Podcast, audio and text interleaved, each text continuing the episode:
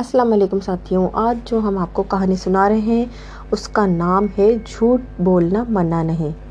ایک بادشاہ نے جب جھوٹ بولنے پر پابندی لگا دی تو اس نے ایک شخص کو جھوٹ بولتے ہوئے پکڑ لیا، مگر وہ سچ بول رہا تھا، وہ جھوٹ نظر آتا تھا۔ تو ہم اپنی کہانی اسٹارٹ کرتے ہیں۔ بات پرانے وقتوں کی ہے جب عوام رعایا کہلاتی تھی اور حکمران بادشاہ جمہوریت کی جگہ بادشاہت تھی۔ اسمبلی ہاؤس اور پارلیمنٹ کی جگہ محل ہوتے تھے۔ قوانین بادشاہ کی زبان سے نکلا ہوا حرف ہوتے تھے۔ بادشاہ ظالم ہوتا تو رعایا اس سے نفرت کرتی، اس کے ظلم سے نجات پانے کی دعائیں مانگتی۔ وہ نیک ہوتا تو اس کی سلامتی کی دعائیں کرتی، لمبی عمر ہونے کی دعائیں دیتی۔ اسی بادشاہوں کے دور کی بات ہے کہ ایک بادشاہ تھا۔ اسے جھوٹ سے بہت نفرت تھی۔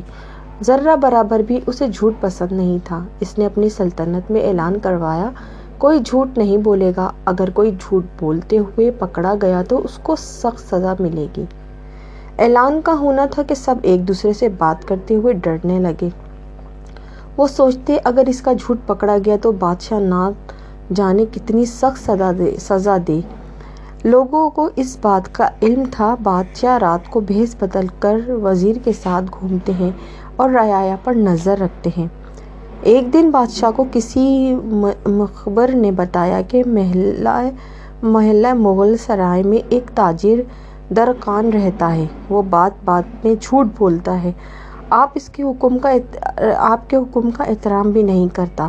بادشاہ نے سوچا، اگر گرفتار کرنے کا حکم دینے سے پہلے خبر کی اچھی طرح تصدیق کر لینی چاہیے تاکہ انصاف کا دامن ہاتھ سے نہ چھوٹے۔ یہ خیال آتے ہی اس نے ایک سوداگر کا بھیس بدلا۔ وزیر کو ساتھ لیا اور محل سرائے مغل سرائے محل میں تاجر درکان کے گھر پہنچ گیا۔ سوداگر نے دیکھا انہیں اجنبی تاجر سمجھ کر گھر کے اندر لے گیا۔ مسند پر بٹھایا اور خادم سے کہا وہ مہمانوں کی توازوں کے لیے میوے اور مشروب پیش کرے۔ گفتگو کے دوران گفتگو کے دوران بادشاہ نے تاجر سے اس کی عمر دریافت کی۔ تاجر نے بلا جھجک فوراً جواب دیا، جناب، میری عمر بیس سال ہے۔ بیس سال؟ بادشاہ نے زیر لب دہرایا، اس کی پیشانی پر بل پڑ گئے۔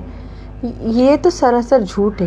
سوداگر کی عمر کسی بھی طرح ساٹھ پینسٹھ سال سے کم نہ تھی، مگر وہ اپنی عمر صرف بیس سال ہی بتا رہا تھا۔ یہ تو سراسر جھوٹ ہے، مگر اس نے اپنے جذبات کو قابو میں رکھا اور بڑے صبر سکون کے ساتھ دوسرا سوال کیا۔ اچھا آپ کی دولت کتنی ہوگی؟ حویلی تو بڑی شاندار ہے، طرز زندگی بھی بہت اچھا ہے۔ سوداگر نے فوراً بلا تکلف جواب میں کہا، میرے پاس پچاس ہزار مالیت کی کل جمع پونجی ہوگی۔ بادشاہ نے پھر اس کی حویلی پر نظر ڈالی۔ وہ عالیشان حویلی ایک کروڑ سے زیادہ مالیت کی تو ہوگی ہی۔ یہ بھی اسے جھوٹ محسوس ہوا، مگر اس نے اپنے کسی رد عمل کا اظہار کرنے کے بجائے تیسرا سوال پوچھا۔ ہاں آپ کی اولادیں کتنی ہیں؟ صرف ایک، سوداگر نے بڑے اطمینان سے کہا۔ اب تو بادشاہ غیظ و غضب میں کانپنے لگا۔ اس کے جی میں آئے ابھی تلوار کے تلوار ابھی تلوار کے ایک ہی وار سے جھوٹے تاجر کا سر تن سے جدا کر دیں۔ مگر بادشاہ تھے۔ وہ اور سوداگر کے بحث میں غصے ان کی اصلیت کو ظاہر کر دیتا۔ انہوں نے ضبط سے کام لیا۔ سوچا، میں نے تین سوال کیے ہیں اور تینوں کے جواب مجھے غلط ملے۔ یعنی اس نے سراسر جھوٹ بولا۔ انہوں نے کہا اچھا مجھے ایک ضروری کام یاد آ گیا ہے، اب اجازت چاہتا ہوں۔ ویسے ہم جلدی ہی دوبارہ ملیں گے۔ وہ اور وہ وہاں سے اٹھ کھڑا ہوا۔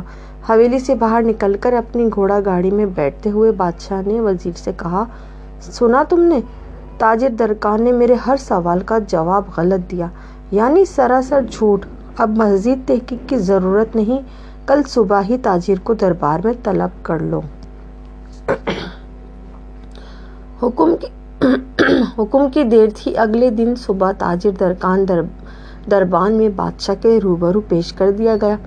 درکان نے پھر ایک ہی نظر میں بادشاہ کو پہچان لیا، مگر اس کے چہرے کا سکون آنکھوں کی چمک اور لبوں کی مسکراہٹ میں کوئی فرق دیکھنے میں نہیں آیا۔ اس کی آنکھوں میں خوف نہیں، بے باکی تھی۔ چہرے پر خوف نہیں، اطمینان تھا۔ بادشاہ نے کہا، درکان، تم جھوٹ بولنے کے جرم میں پندرہ ہزار اشرفیاں بطور جرمانہ شاہی خزانے میں جمع کروانی ہوں گی۔ درکان نے بڑی بے باکی سے مگر ادب سے کہا، حضور بادشاہ سلامت، آپ کا اقبال بلند ہو اور تا دیر آپ کی حکومت قائم رہے۔ میں نے کوئی جھوٹ نہیں بولا اور جھوٹ نہیں بولا۔ تو یہ سزا کیوں؟ وزیر نے اس کے آگے بڑھ کر کہا درکان بھول گئے؟ بادشاہ بادشاہ سلامت نے آپ سے آپ کی عمر دریافت کی تھی اور جواب میں آپ نے اپنی عمر بیس سال بتائی تھی۔ کیا یہ جھوٹ نہیں ہے؟ مگر آپ کی اپنی عمر محتاط اندازے کے مطابق نہیں، بلکہ برتھ سرٹیفکیٹ اور شاہی ریکارڈ کے مطابق پورے پینسٹھ سال ہے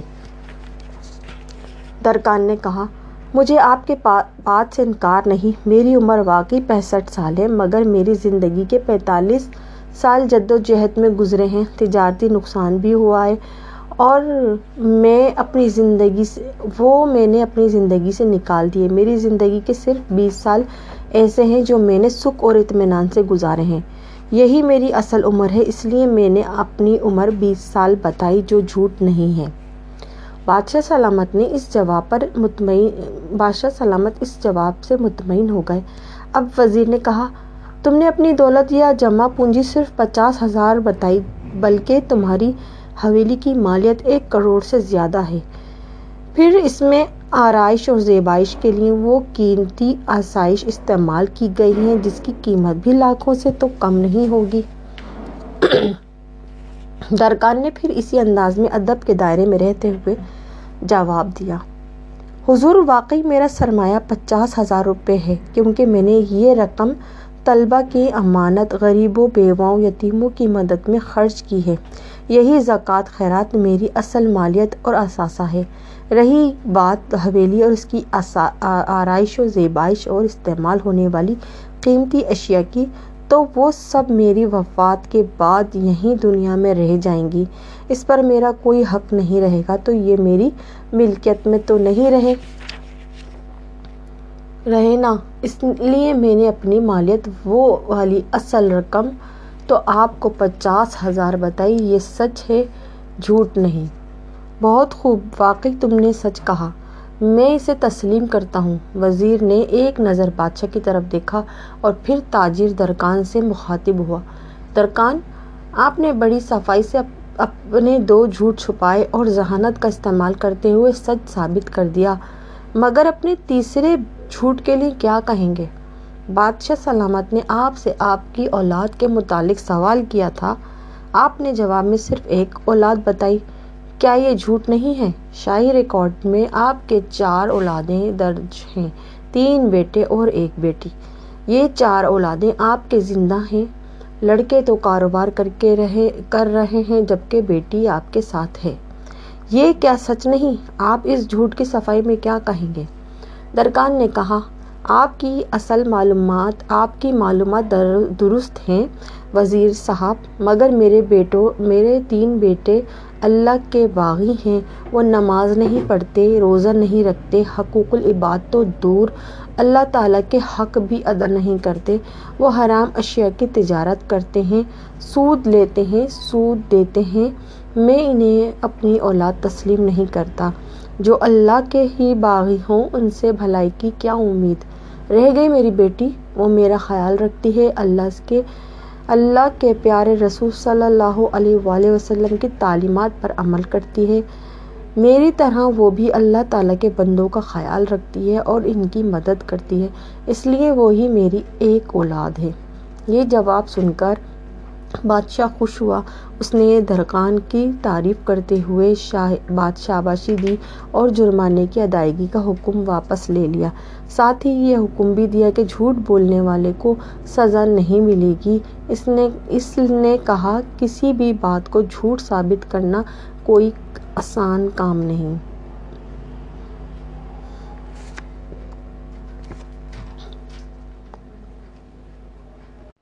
اس کا یہ ہرگز مطلب نہیں کہ ہر جھوٹ ہی سچ ہو۔ تو ہمیں آج کی دنیا کے ہر جھوٹ سے بچنا چاہیے اور خود کو بچانا چاہیے۔ شکریہ، مہربانی۔